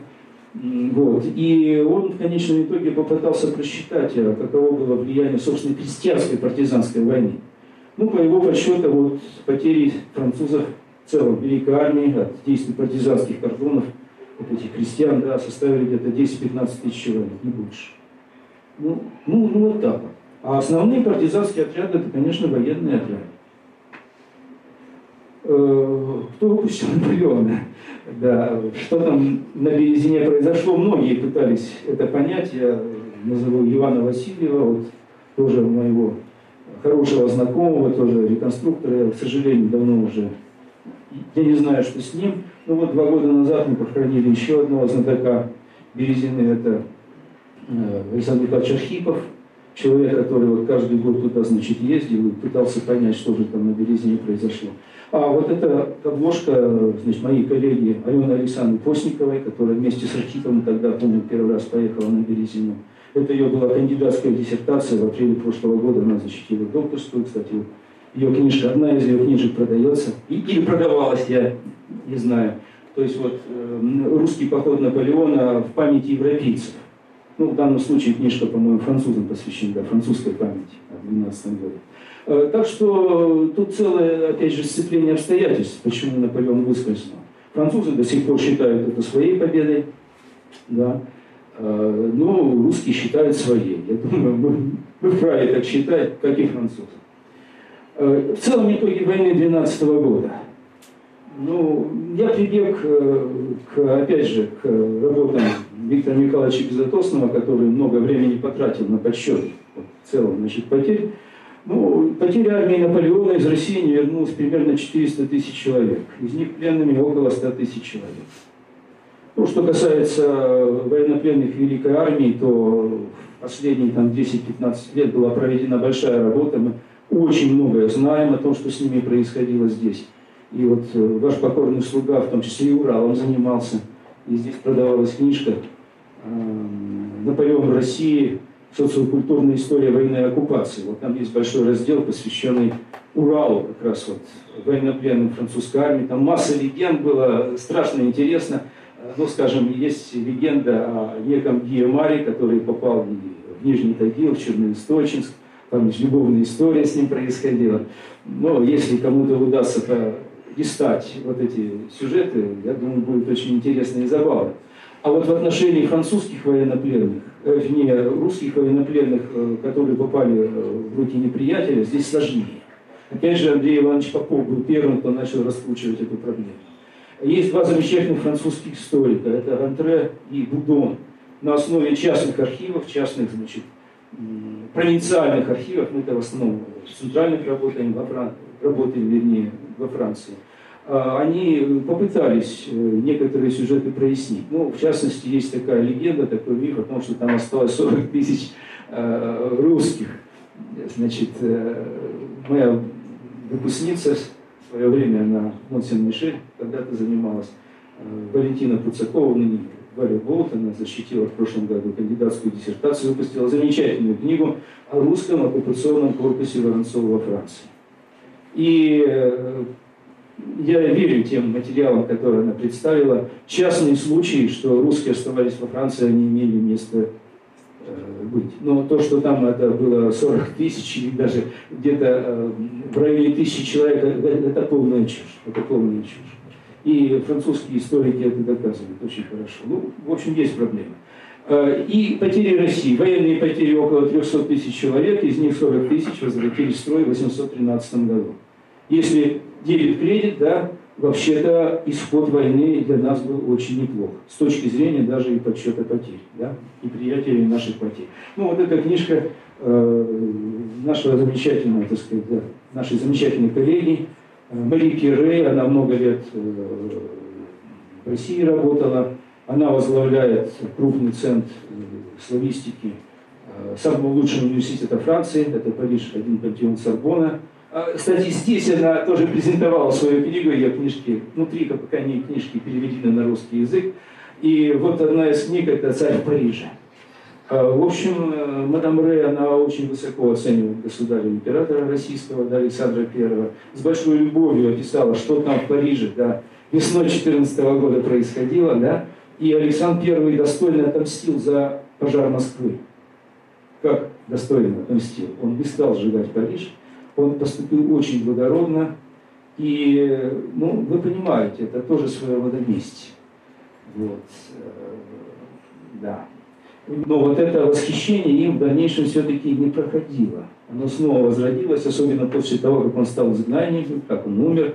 И кроме Бородина, вот я с детских лет помню другие стихи Лермонтова, «Э, по синим волнам океана лишь звезды блеснут в небесах, корабль одинокий несется, несется на... Ну, ну что ты сделаешь? Да, это романтический герой. И вообще, на мой взгляд, для русского человека это своего рода эманация русского духа, Наполеон. Да? Поэтому им восхищались вот все романтики, да, э, Жуковский, Рафаил Зотов и так дальше, и так дальше. А в советское время, вот Михаил Николаевич Покровский, первый советский историк, ну, для него Наполеон это великий революционер. Да? И вот на протяжении э, большей части 20-х годов Наполеон действительно изображался как э, своего рода, предшественник, если хотите, предшественник большевиков. Да? Потом, правда, когда наступила другая эпоха, когда началась война, конечно, вот образы героической борьбы, значит, с Наполеоном, они были востребованы, да, и Италия приложил руку и так дальше. Ну, а затем, затем наступили другие времена. Вот, э, я помню свои детские еще впечатления от книжек Жилина, это был генерал-лейтенант и э, начальник значит, военного института. Когда я в Академ книги увидел его книжку «Гибель наполеоновской армии в России», я ее полистал, посмотрел, а, он ссылается на военно-исторический архив Франции. «А, Жилин там был, да, все, все, это самая лучшая книжка на свете. Ну, потом узнал, что Жилин там не бывал, конечно, но все, все равно вот э, э, была сделана такая, знаете, попытка более-менее такого э, разумного взгляда, так сказать, представить более-менее разумный взгляд. Ну, а вот портрет Тарли внизу, видите, он тоже как Наполеон, да, руку держит вот, шлага. А, наступили 70-е годы. Эпоха Тарли закончилась, наступила эпоха Альберта Захаровича Манфреда. Боже мой, какое впечатление он тогда на молодых людей производил. Вот, новой биографии Наполеона, Наполеон Бонапарт. Ну, он долго э, раздумывал, стоит ли ему, так сказать, вслед за своим учителем, за, за Тарли тоже э, написать биографию Наполеона, в конечном итоге решился. Там ряд новых документов отдел научный оборот. Она уже иначе написана. Написана, я бы сказал, шестидесятником. И вот 70-е годы, ну что, это годы э, гусарской баллады Рязанова, да? Ну, давным-давно была такая пьеса, написанная еще в годы войны. Кстати, впервые она была поставлена у нас в Свердловске во время оккупации, вернее, не оккупации, а во время, э, вот, э, да, когда да, театр Красной Армии был сюда эвакуирован, да, она была здесь у нас поставлена. Э, ну, вот Ревуненков тоже один из, э, сказать, шестидесятников. Ну, мне удалось еще застать, больше того, он выступал в качестве оппонента на защите докторской, э, Михайлович Джучи Михайлович Туган-Барановский. Вот вместе с Ревуненко, пожалуй, это вот только два человека после смерти Матрида, кто в нашей стране Наполеоном занимался. Ну и, наконец, это были времена, когда стало зарождаться движение военно-исторической реконструкции. Но я скажу, что первая попытка была сделана в нашей стране в середине 70-х. Я, к сожалению, сейчас не буду об этом рассказывать. А, не знаю, но я все-таки скажу. Да, первый человек, который это сделал, это был Олег Валерьевич Соколов. Вот. Ну а дальше, дальше уже, я помню вот, впечатление меня, вот, молодого историка э, эпохи позднего Брежнева. Э, что тогда у нас было в головах? Ну, в головах, что это социально-экономическая история, это что-то такое ходульное, это не настоящее. Что настоящее? Настоящее это вот структура повседневности, да, это вот бытового времени, это вот реальный ход сражений тогда. И мы услышали, что, оказывается, есть такое движение военно-исторической реконструкции. Там, ну, я с москвичами в основном имею дело. Петр Федорович Космолинский, к сожалению, ушедший из жизни, значит, Леша Васильев, тоже умерший недавно – Э, ну, Александр Таланов, я не знаю, где он сейчас, как-то он, видимо, от этого отошел, и так дальше, и так дальше. Ну и в нашем городе тоже появился клуб, военно-исторический клуб, который называется сейчас военно-исторический клуб «Горный щит». Щит. Вот э, Александр Вячеславович Емельянов, э, прошу любить и жаловать, он много лет уже председатель нашего клуба, больше того, он генеральный директор областного краеведческого музея. Так что, видите, из наших рядов военных реконструкторов тоже могут получиться чиновники. Это хорошо. Ладно, это вот все эпоха все-таки до 70-х, эпоха романтизма. Ну, Наполеон, российская повседневность, да. Тут тоже можно до бесконечности комментировать э, своеобразные, значит, да, там, рекламу, картины и так далее. Я прокомментирую только вот эти две картинки. На одной картинке вы видите да, Наполеон на Сен-Бернаре, да? другая картинка – это Георгий Победоносец поражает змея. Это современная икона ТЦ. И в начале, когда она стала появляться, она появилась в 2012 году, она везде, в том числе и в храме на крови, она есть везде-везде. Ребята, что вы делаете? Наполеона трижды РПЦ придавала анафеме, да? Вы взяли эту картину, да, и переписываете ГКДВ, тоже нельзя делать. Вы что, ничего не знаете, что ли? Но это происходило до того времени, пока к нам не приехал замечательный человек Доминик Ливен. Это э, чудесный персонаж, ну, из тех Ливенов, да, это крупнейший историк. Его книжки тоже переведены на русский язык, и здесь продавались или продаются, я не знаю, да. Вот. И э, удалось его заманить сюда по романовским делам. Ну, это тоже, как и наш клуб весь, да, романовской темой много-много лет занимаемся, и больше того, наши два товарища, это Сергей Плотников, который ушел из жизни, э, Леня Вахмяков, они в 2007 году обнаружили останки Алексея Марии. И в этом плане мы, конечно, все до сих пор переживаем. В конце концов, пора давно-давно захоронить их. Да. Мы знаем, что это они. Да все это знают. Ну ладно, это особый разговор. В общем, Ливен приехал, я повел его в храм на крови и говорю, Доминик, смотри, что они делают. Он так посмотрел и сказал, это последняя и решительная победа России над Наполеоном. Ну, понимаете, у него совсем другой взгляд, как человека, так сказать, не знаю, вот, родившегося в Англии, да, тоже из этих самых Ливанов, да, он страшно любит Россию, да, и это действительно крупнейший и, и русский историк в том числе, да. Э, он нашелся. Так что Наполеон в нашей повседневности, он постоянно встречается. Вот Минздрав предупреждал, была такая реклама, здесь синяк у Наполеона, да. Э, милиционер, значит, смотрит на Наполеон документ, да, значит, вы говорите, что вы Наполеон? Ну и так дальше. Э, юбилейный 2012 год, ну, Владимир Владимирович посетил посетил вот эту реконструкцию тогда, правда, не до конца, но он приехал на Бородинское поле, и очень грамотно составлена была его речь. И, честно говоря, мы порадовались, что вот, да, очень так взвешенно это все было. Туда же приехал Жескар Дестен, туда же приехал фактически глава э, рода Бонапартов. Да? Шарль Наполеон. Понимаете, вот это тоже очень интересно. Вот они встретились на этом поле, да, и они уже, ну, давно это все уже было, да. Вот очень важно иногда перешагнуть, перешагнуть вот прошлое, да, с тем, чтобы двигаться дальше. Ну, юбилейный год был, конечно, значим. И современные российские историки, они э, издали целый ряд очень серьезных, очень глубоких трудов. И я думаю, что по многим причинам это произошло. По многим причинам.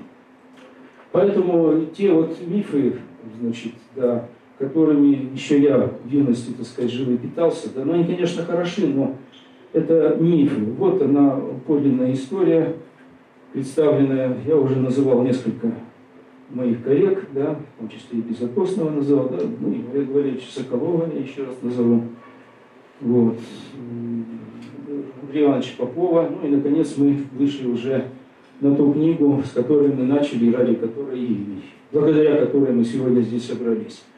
А, самое удивительное в том, что книга у Эндрю Робертса, она в оригинале называется «Наполеон Великий». Практически параллельно вышла книга нашего исследователя, исследователя, который уже уже давно из жизни, ну, 7-8 назад я его знал, это э, Николай Алексеевич Троицкий, это саратовский ученый. А, в 1987 году он выпустил книгу «812 год, Великий год России». Это была революция, серьезно, это было нечто, понимаете, да? Ну, сейчас, конечно, иными глазами смотришь, но это сейчас – и вот уже после смерти Троицкого, да, все-таки издали его двухтомник, который тоже называется «Наполеон Великий». Да?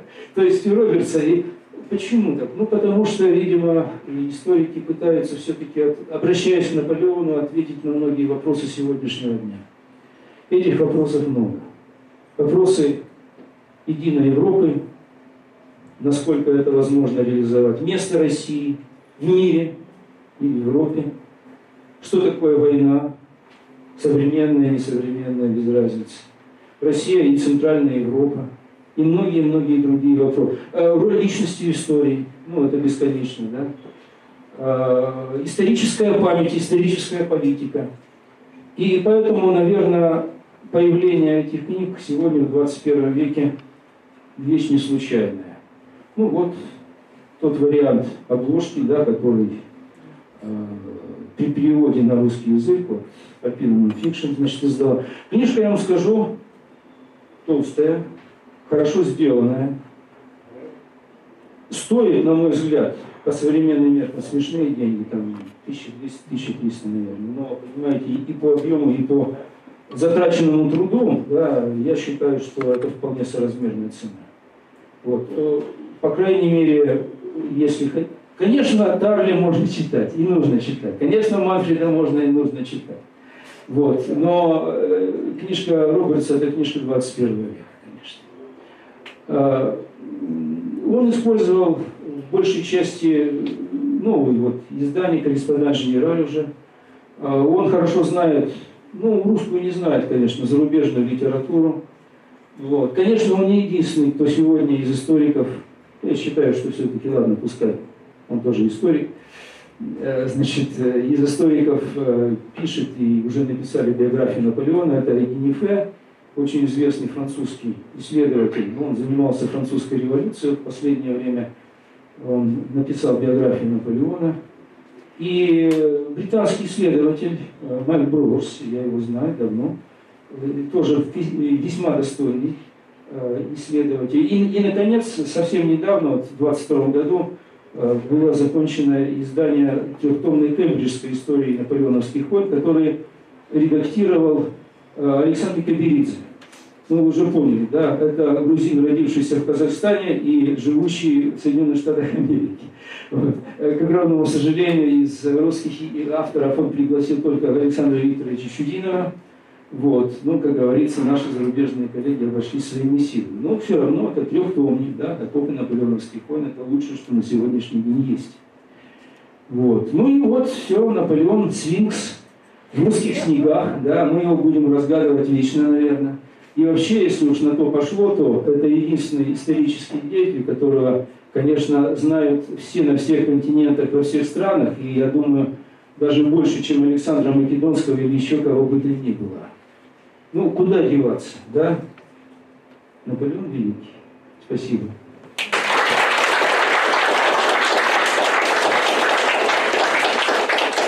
Друзья, мои, есть какие-то вопросы? Да, друзья, если есть вопросы, поднимите, пожалуйста, руку, я вам передам микрофон. Я, я на все вопросы ответил, наверное.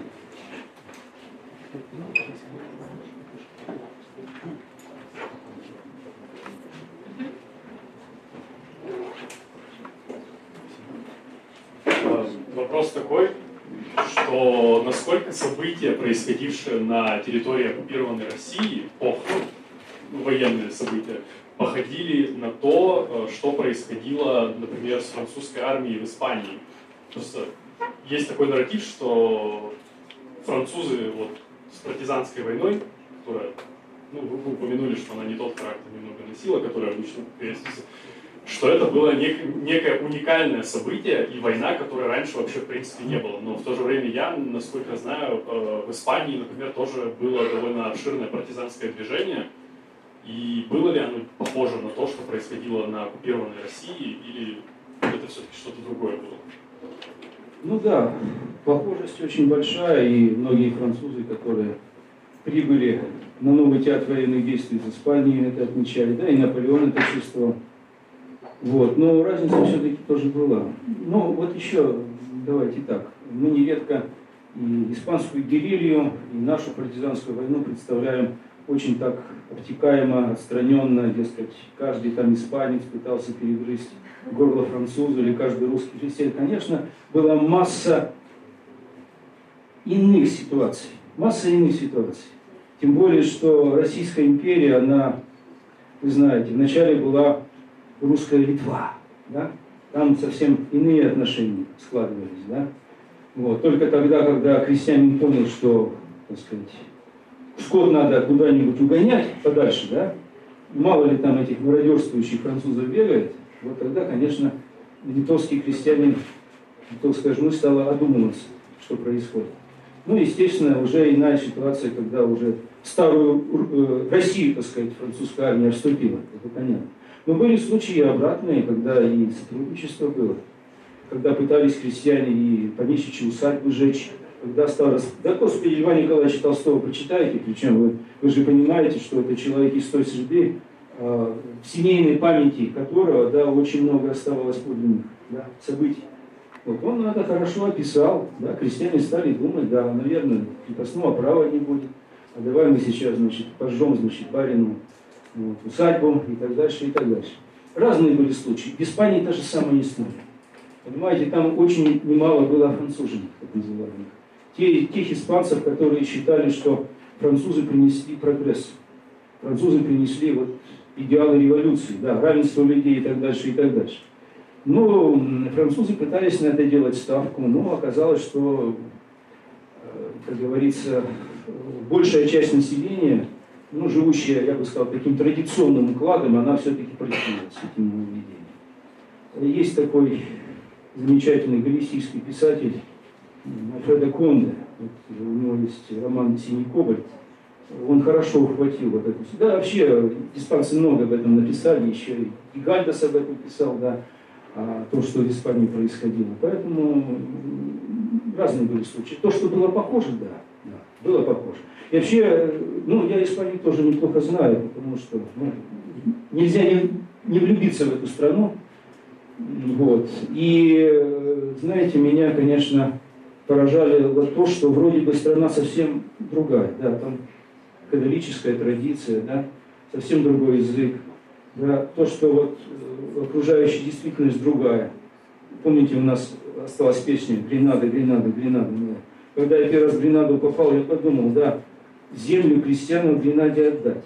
Здесь проблема-то другая, проблема в воде, а не в земле. И тогда все отличается.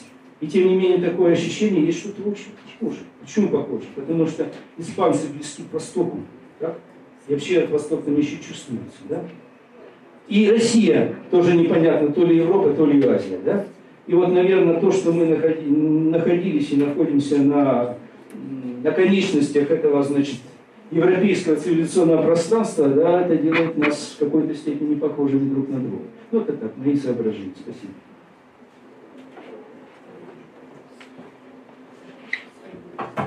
Владимир Михайлович, большое спасибо вам за эту лекцию, за э, новые э, книги, за их презентацию.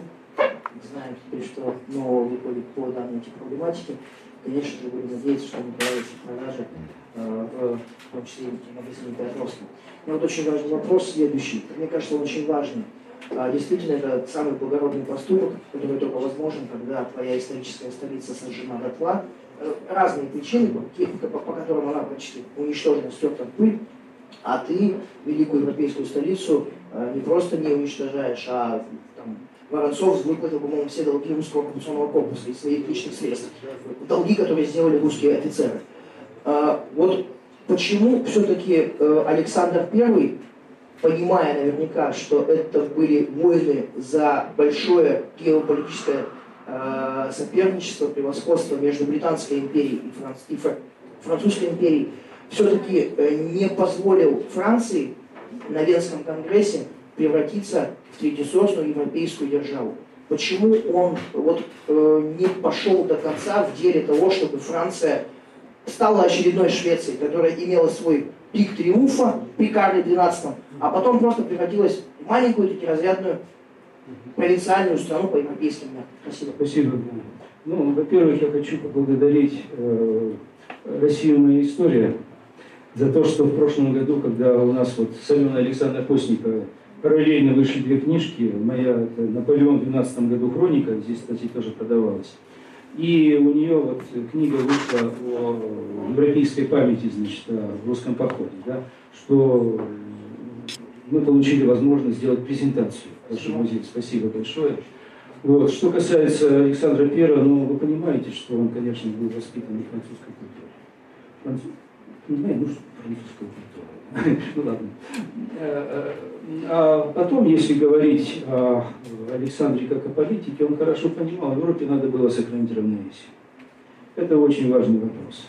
И обратите внимание, вот э, концерт великих держав, тот, который он организовал на Венском конгрессе, который ну, просуществует до середины 19 века, какие-то элементы даже не больше, вот, это как раз та модель, которая способствовала сохранению ну, известной стабильности в Европе. То есть здесь сочетание, сочетание и того, что сам он был представителем все-таки тогдашней мировой французской культуры, и Лагарпа, конечно, помнил. И тогда же, вот, кстати, я упоминал сегодня э, Чудинова Александра Викторовича, у него есть замечательнейшая работа о, значит, э, Строганове, о Павле Александровиче Строганове. И о том, э, что с ним происходило. Замечательная книга, обязательно посмотрите. Плюс еще одна книга, посвященная египетскому походу в Бонапарту. У французов такого нет. Понимаете, вот это феноменальная работа, особенно вот Строганов. Это чудо просто. Да? Э, как русское дворянство приобщалось к этой мировой высокой культуре. И это один момент. А второй момент я уже сказал. Это великая политическая мудрость. Да? Не унизить, не убить, не забить, а создать такие условия, чтобы вот эта взаимное, так сказать, взаимное уважение и взаимное влияние, оно способствовало миру и спокойствию. Ну и в течение, действительно, на, в течение нескольких десятилетий, ну ладно, там были, конечно, революционные события, Европа больших войн-то не знала. Ну, мне кажется так, вот эти два момента сыграли свою роль. Спасибо.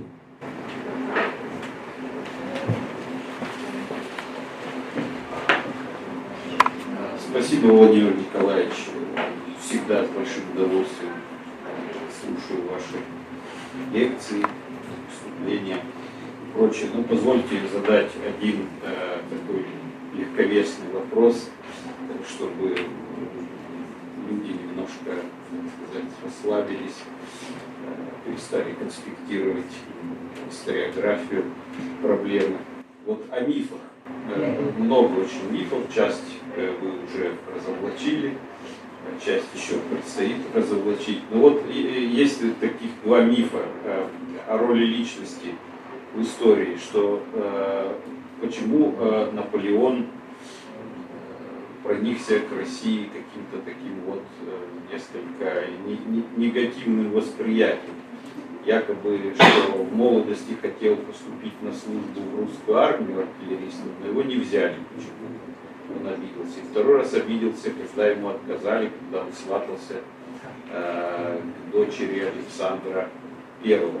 Насколько это э, вообще имеет основание, может быть, вы уже Э, вы выяснили, откуда растут корни этих легенд. Или, может быть, это не совсем легенда. Спасибо. Спасибо, Андрей Валерьевич. Да. Ну, Андрей Валерьевич, наверное, сам мог бы предложить свой ответ на этот вопрос. Да? Ну, спасибо, что вы его задали. Это сыграло свою роль, конечно, в ухудшении отношений между Россией и Францией, когда в 10-11 годах. Ну, вот, ладно. А в свое время, в 2012 году, Олег Валерьевич Соколов выпустил книгу «Битва двух империй» по причинам войны 12 года. Я категорически был не согласен с его версией хода событий, и это подвигло меня обратиться к очень замечательному, интересному персонажу в русской истории Александру Валерьевичу Куракину.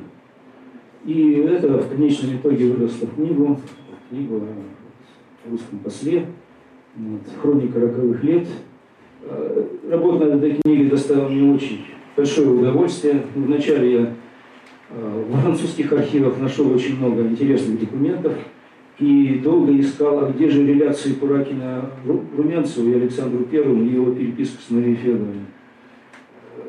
Э, это фантастическая история. В конечном итоге они нашлись в фонде великого князя Николая Михайловича, великого русского историка. Этот фонд находится в рукописи Салтыковки. И великий князь Николай Михайлович просто не успел, тогда началась Первая мировая война, вот, выпустить свой последний том русско-французских отношений.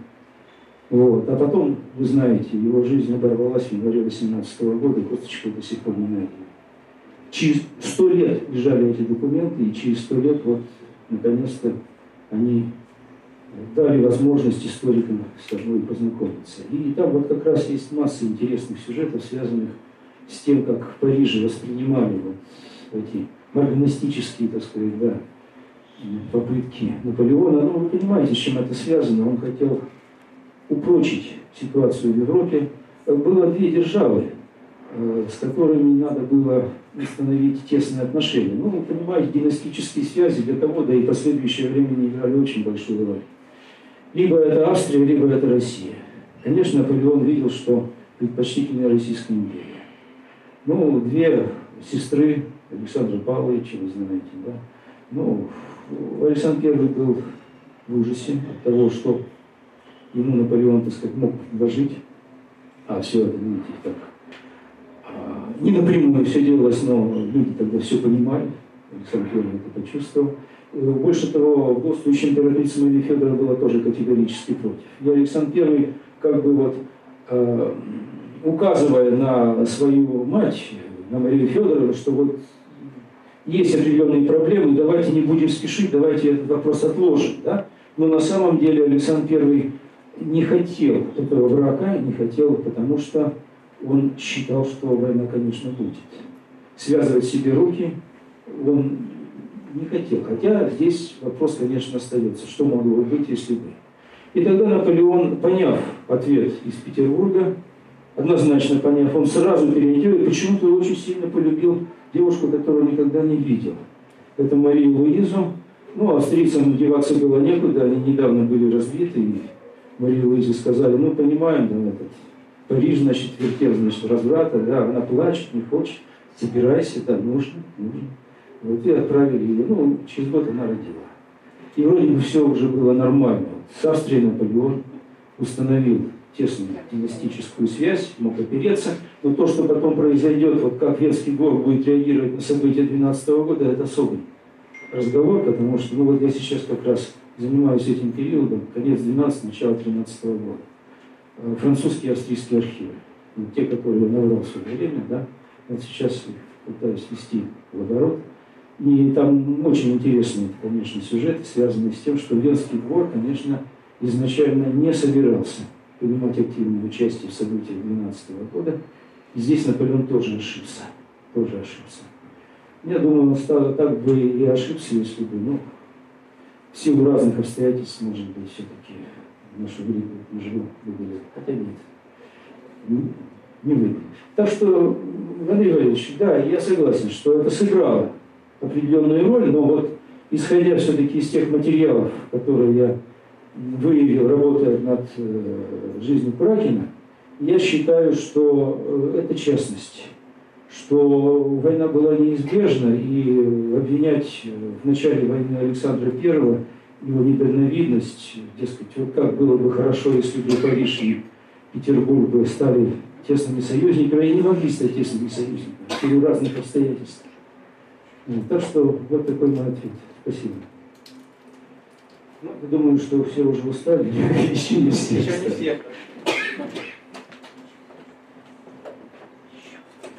А, еще раз хочу вас поблагодарить, Владимир Николаевич, за хорошую лекцию. Спасибо за симфонию Спасибо. историографии и исторической ткани событий. Вопрос, наверное, будет из области продолжения мифов, а, если так можно выразиться. Есть какой-нибудь известный персонаж, Евгений Пансер, а, можно вас попросить э, наиболее один или два его наиболее неприемлемых для профессиональных историков первых а в рамках сегодняшней лекции. Тема нашей сегодняшней лекции. Спасибо. Ну, жаль, что это имя прозвучало, потому что такого историка я не знаю. Это фейк. Это человек, у которого своего нет ничего, все ворованное. Причем ворованное еще своеобразным образом, он еще и оскорблял, значит, вот, тех, у кого он украл. И видели Ивченко и Виктор Николаевич Безотосно, э, расчет был один, чтобы прореагировали, да, вот это наше сообщество до 12 года прореагировало на его выходы. Вот. Но мы созвонились друг с другом, сказали, что мы, мы его замечать не будем. Вот. Но один из людей, которые, собственно говоря, так всегда самостоятельно работали, работали раньше, да, он прореагировал это закончилось большой трагедией. Вообще, это, конечно, все ужасно, ужасно, потому что, ну вот, ну, а дальше я не хочу просто эти рассуждения развивать. Короче говоря, такого историка нет, комментировать я его не буду. Почему? Потому что он ни в каких архивах никогда не работал, потому что он просто умер. Спасибо. Спасибо. Спасибо. А можно еще? Давайте последний вопрос. Спасибо большое за интересную лекцию. Я тоже спряталась, а уйти не смогла. Было очень любопытно. А как вы думаете, ну, французов ну, современных, может, дурацкий вопрос, имперских амбиций нет сейчас или они есть?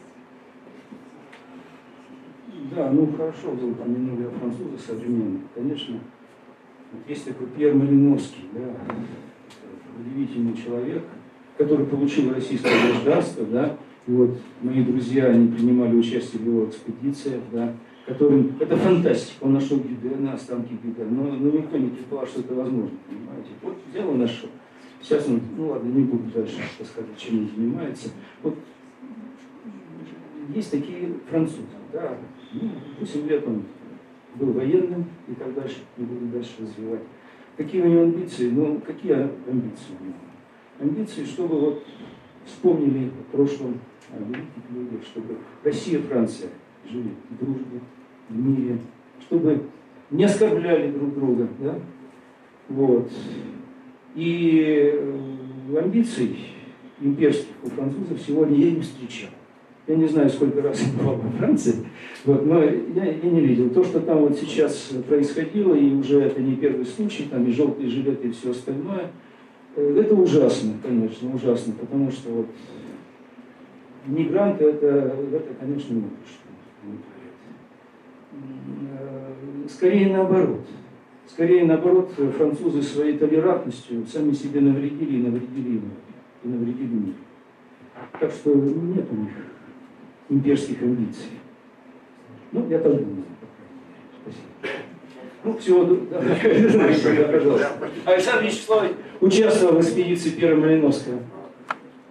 Да, вот я немножко хотел ваши мысли развить. Вы сказали, что Наполеон, а, будучи корсиканцем и совсем французом, больше француз, чем, собственно, француз. Да, вот то же самое с Пьером, он же не француз, он поляк.